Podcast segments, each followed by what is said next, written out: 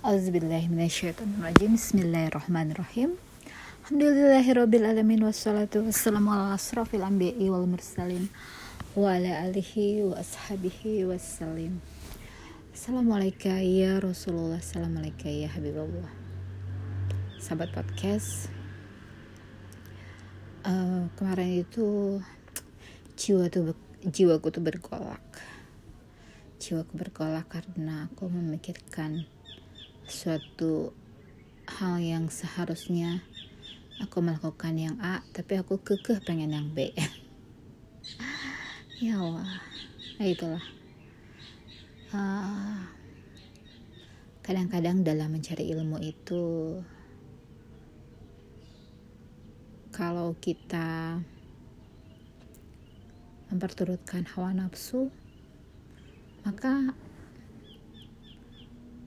akan mencari sesuai yang kita mau bukan yang Allah kehendaki. Makanya jadi kepala tuh pening. Kepala tuh pening karena apa? Memaksakan yang bukan dari hati tetapi dari nafsu yang pingin dicari. Jadi nafsuku ingin banget gitu ya memahami tentang uh, nurus samawati wal art ya Allah itu cahaya langit dan bumi.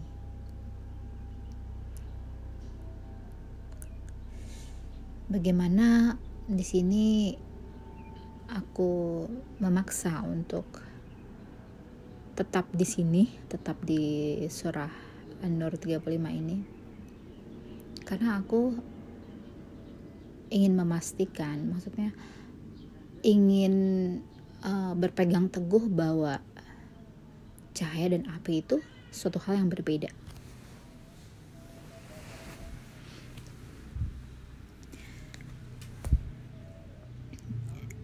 Jadi aku ingin dis, ingin menegaskan itu.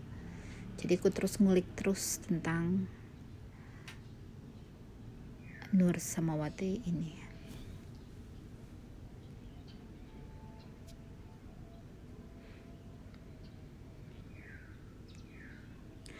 Nah, aku baca ulang-ulang terus ya berkali-kali. Uh, dapat banget, dapat banget poinnya, dapat banget poinnya. Hanya uh, iya, dapat banget poinnya dan dan memang api dan cahaya itu beda jauh banget, bukan beda ya. Sesuatu yang memang tidak sama.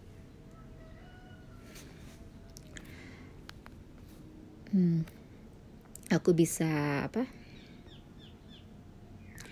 Aku bisa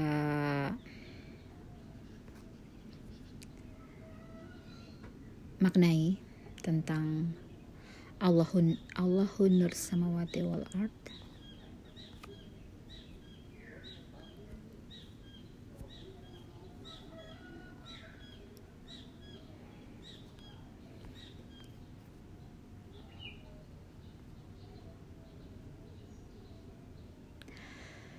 Allah pemberi cahaya kepada langit dan bumi.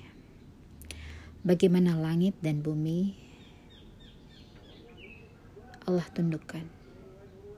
Tunduk patuh terhadap apa yang Allah perintahkan. Begitu juga langit dan bumi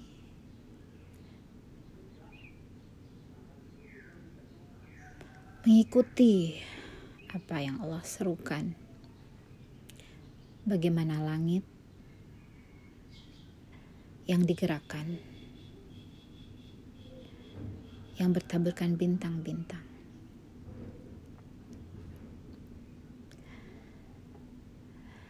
Bagaimana makhluk yang ada di langit, awan, bintang-bintang, bagaimana bumi tunduk dan patuh kepada Allah. Allah berikan cahayanya yang menyinari. Bukan dari sinar matahari ataupun rembulan. Karena langit dan bumi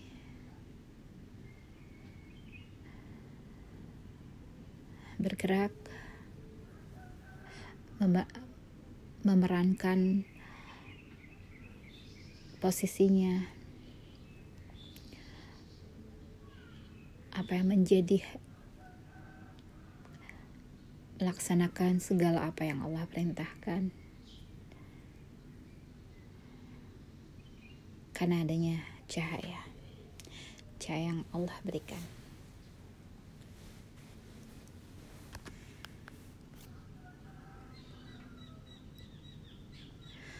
Dan aku juga masih terus menggali tentang perumpamaan cahayanya seperti sebuah lubang yang tidak tembus yang di dalamnya ada pelita besar.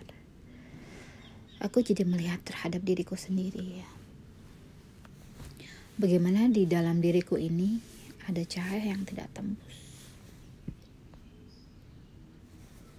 Yang di dalamnya eh, terdapat pelita yang besar. Ya, terdapat pelita yang besar di dalam kolbu. Pelita itu di dalamnya ada tabung kaca.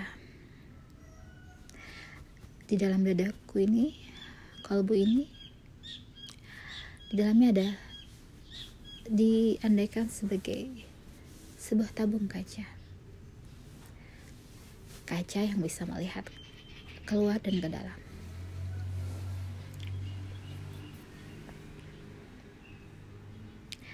Yang bersih akan noda-noda. Itulah ya selayaknya sebuah kaca yang di dalamnya terdapat pelita yang besar. Terdapat cahaya yang besar tak menyilaukan tak membuat tak membuat mata kita menjadi silau. Karena cahayanya sungguh menenangkan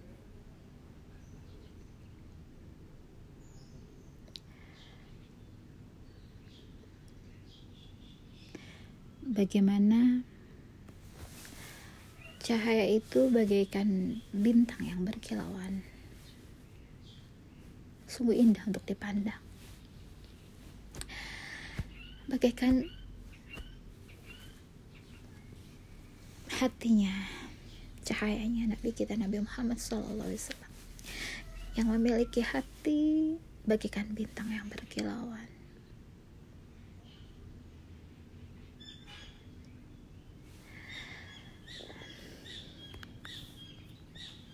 Sungguh indah untuk dipandang. Yang dinyalakan dengan minyak dari pohon yang diberkahi, yaitu pohon zaitun yang banyak terdapat yang terdapat yang banyak terdapat di Al-Aqsa, tempatnya lahirnya para nabi dan rasul. Allahumma sholli ala sayyidina Muhammad wa ali sayyidina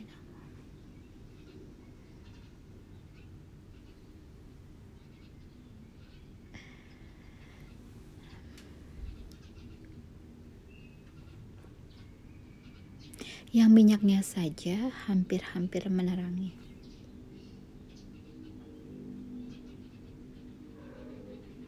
Ya, Al-Aqsa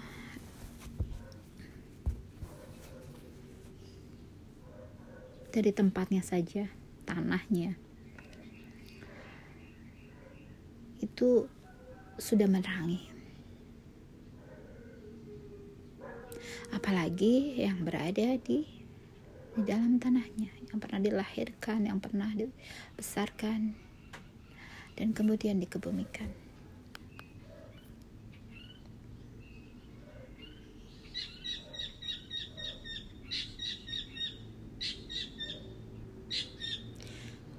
Dan di sini menerangkan walaupun tidak disentuh api ya. Di sini menjelaskan bahwa bukan api yang menerangkan, tapi ini adalah sebuah cahaya. Cahayanya dia cahaya di atas cahaya yang berlapis-lapis. Bagaimana cahaya Nabi kita Nabi Muhammad SAW? yang menerangi secara turun temurun mulai dari di mana Nabi hidup satu abad setelahnya satu abad setelahnya dan sampai ke abad sekarang ini ke abad ke-14 cahayanya terus menerangi yang berlapis-lapis.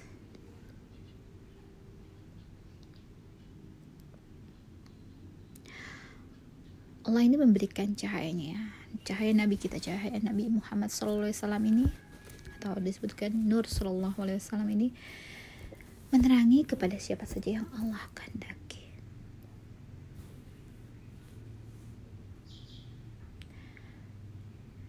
Dan Allah membuat perumpamaan-perumpamaan bagi manusia. Ya, kita ketahui bahwa banyak manusia dijelaskan dalam Al-Quran dengan perumpamaan perumpamaan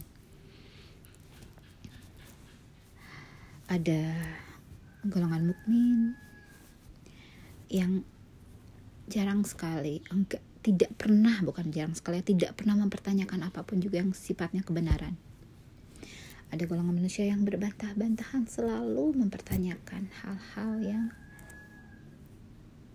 mereka ingin membuat sebuah menentang dengan selalu mempertanyakan. Ada golongan orang fasik, munafik, ada golongan orang kafir.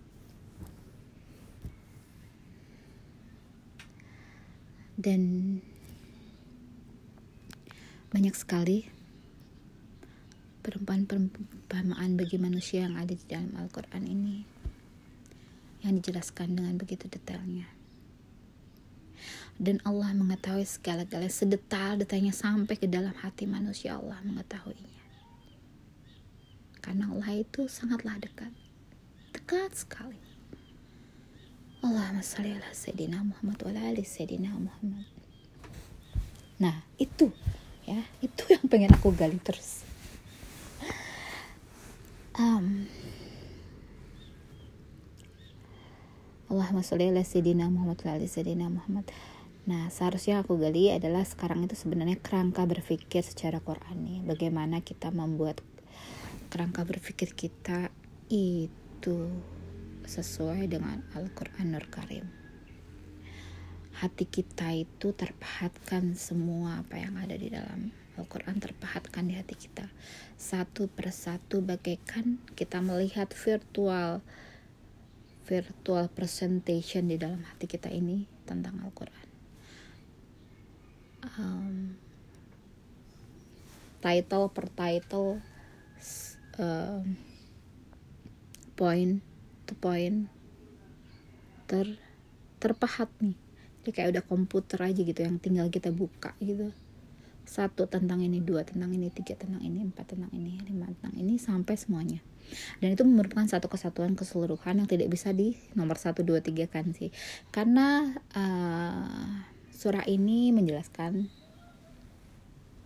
uh, surah ini ayat ini menjelaskan surah ini gitu tapi jadi jadi kita bisa buat satu kerangka yang saling bertautan berkesesuaian ya uh, pokok-pokoknya itu semua ada di Al-Fatihah. Semua pokok-pokoknya ada di Al-Fatihah. Tinggal kita mencari beberapa sumber yang menjelaskan tentang dari pertama dulu dari Bismillahirrahmanirrahim dulu nih dengan pertolongan Allah yang maha pengasih lagi maha penyayang dengan melibatkan semua diri kita ini mengkaitkan semua apa yang kita lakukan yang kita pikirkan dengan me mention Allah. Dengan selalu uh, pakai tagar ya hashtag Allah Allah Allah. Ya intinya adalah kerangkanya Bismillah kemudian lanjut dengan penjelasan. Semua ter termaktub dalam Bismillah ya itu luas sekali maknanya. Mulai dari uh, sampai dengan akhirnya pada titik yang menjadi pusatnya adalah satu pada huruf ba itu.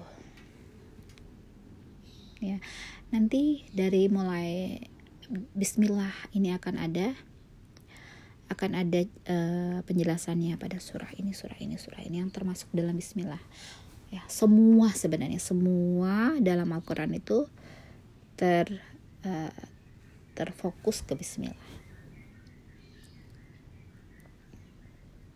Kemudian yang sangat dibahas adalah Ar-Rahman Ar-Rahim ini di berapa kali disebutkan?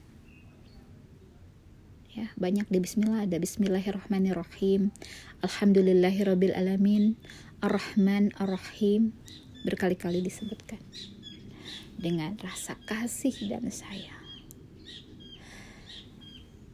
Allah membuat kita ada karena kasih dan sayangnya kepada kekasihnya yaitu Nabi kita Nabi Muhammad Sallallahu Alaihi Wasallam. Allahumma sholli ala sayyidina Muhammad wa sayyidina Muhammad.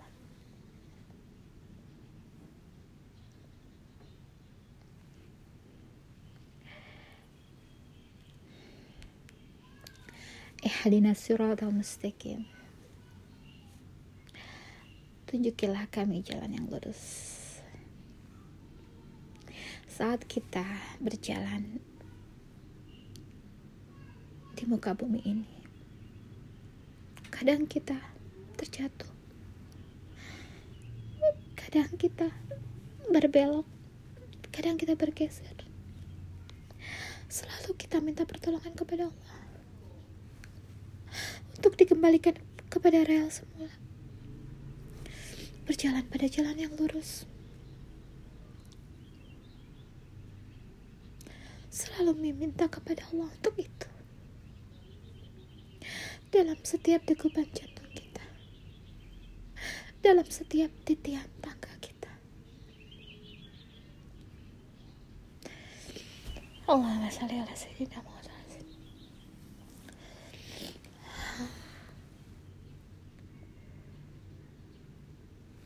Dan kemudian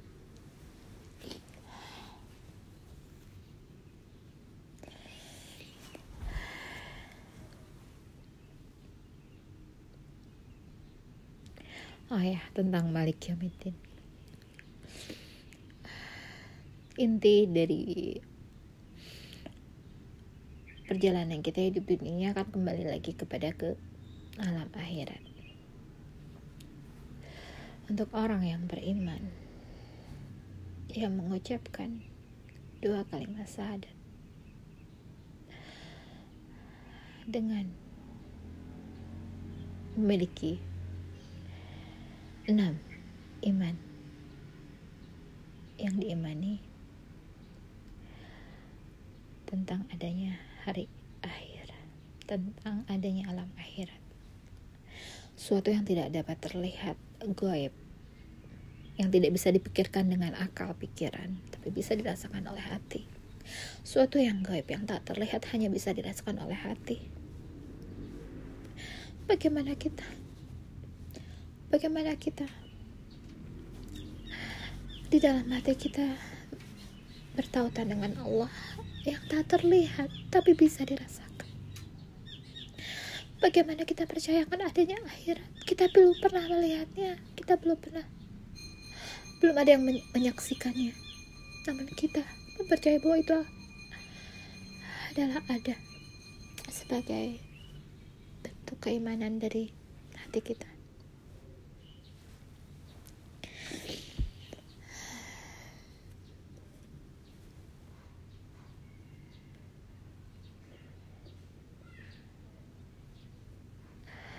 Kemudian lagi.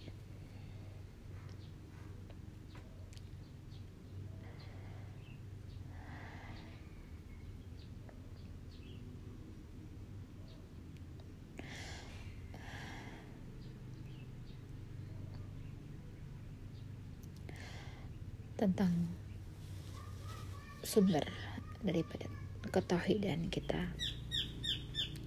Dalam iya karena wa iya karena stain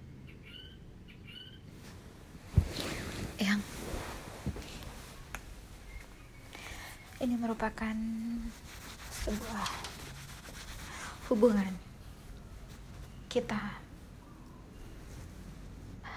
berbicara kepada Allah.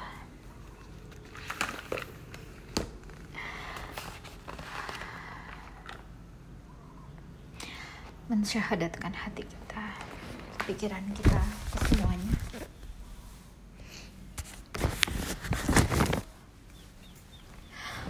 kepada Engkau lah kami menyembah ya Allah. Hanya kepada Engkau.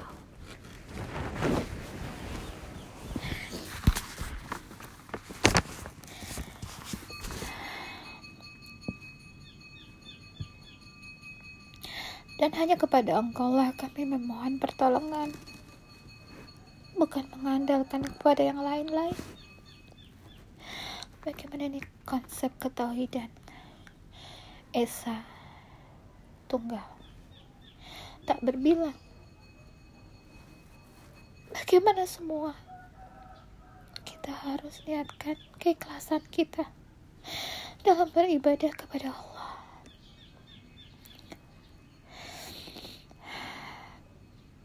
bagaimana kita menghilangkan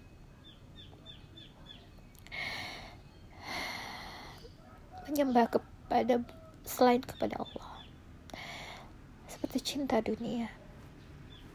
Memperturutkan hawa nafsu mengikuti bisikan setan. Ego. Bagaimana kita menghadirkan Allah sebagai satu-satunya yang menyertai kita dalam segala tindak tanduk dan semua kegiatan kita. Dan semua itu bisa terjadi. Bisa kita lakukan dengan kehendaknya. Segala apa pun yang kita bicarakan, yang kita apa pun yang terjadi. Karena kehendaknya Allah.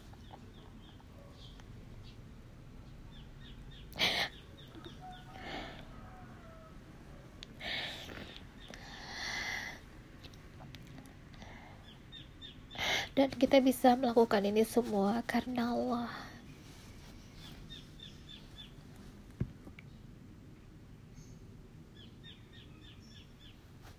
Untuk itu tak segan-segannya dan tak bosan-bosannya kita berdoa kepada Allah agar mengiringi langkah kita mendampingi kita membimbing kita di jalan yang lurus Allahumma sholli ala sayyidina Muhammad wa ala sayyidina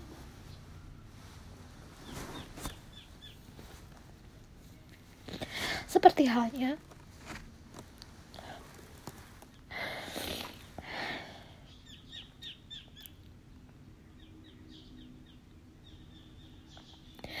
Allah menunjukkan banyak menunjukkan banyak kepada orang-orang yang Allah kehendaki jalan-jalan yang lurus.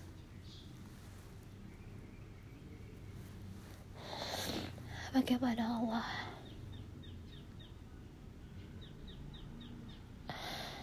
Menghendaki sebuah jalan yang Allah berikan kepada ashabul kahfi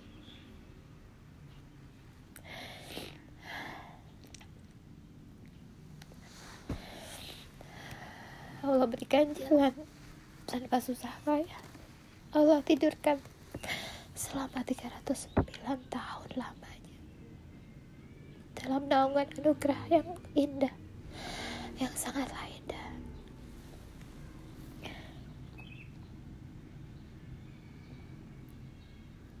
Bagaimana Allah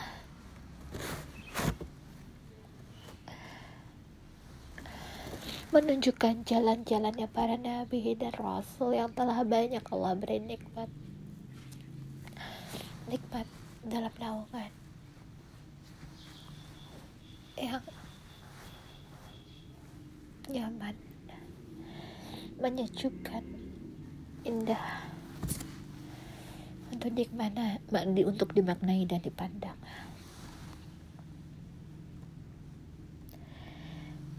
bagaimana Allah berikan kisahnya Nabi Musa alaihissalam. Kisahnya Nabi Yusuf alaihissalam. Kisahnya Nabi Ibrahim alaihissalam. Kisahnya Nabi Adam alaihissalam. Nabi Nuh alaihissalam. Nabi Idris alaihissalam. Nabi Yahya alaihissalam. Nabi Harun alaihissalam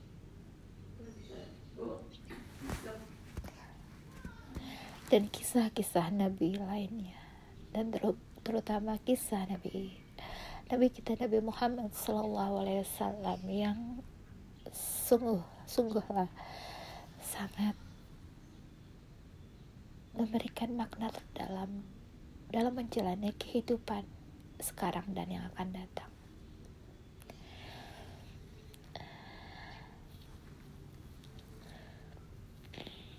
Dan masih banyak lagi kisah-kisah orang soleh yang dituangkan dalam Al-Quran.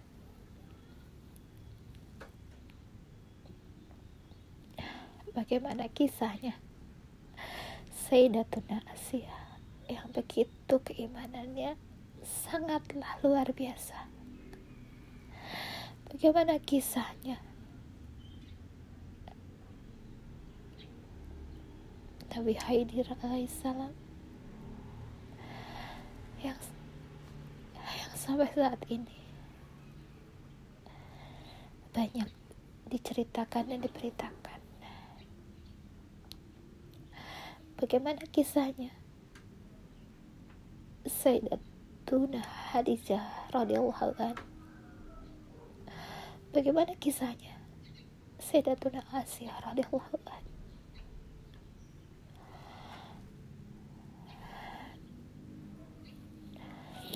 Bagaimana kisahnya? Nabi Sis alaihissalam? Bagaimana kisahnya?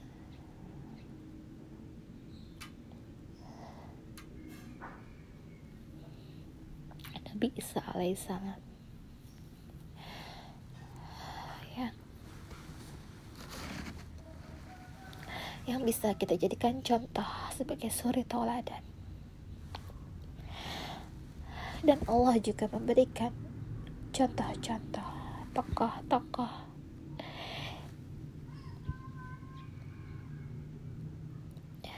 Yaitu orang-orang yang dimurkai dan orang-orang sesat. Bagaimana Allah kisahkan Fir'aun bagaimana Allah kisahkan Raja Namrud bagaimana Allah kisahkan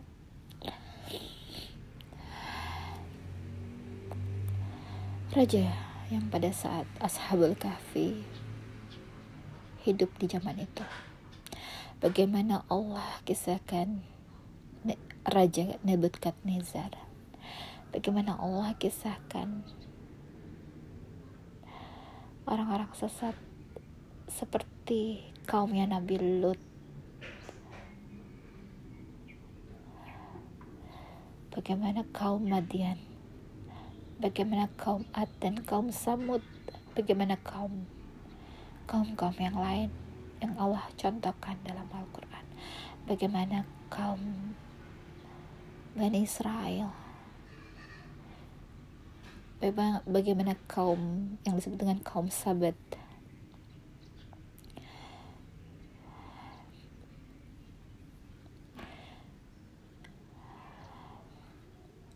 bagaimana dengan kaumnya Nabi Nuh? Semua Allah contohkan dengan sebegitu gamblangnya untuk kita ambil hikmah dan pelajaran. Dan semua itu menjadi kerangka berpikir kita dalam menjalani kehidupan saat ini dan yang akan datang. Dalam mengarungi kehidupan di dunia ini dan dalam samudra kehidupan yang sungguhlah sangat luas dapat kita maknai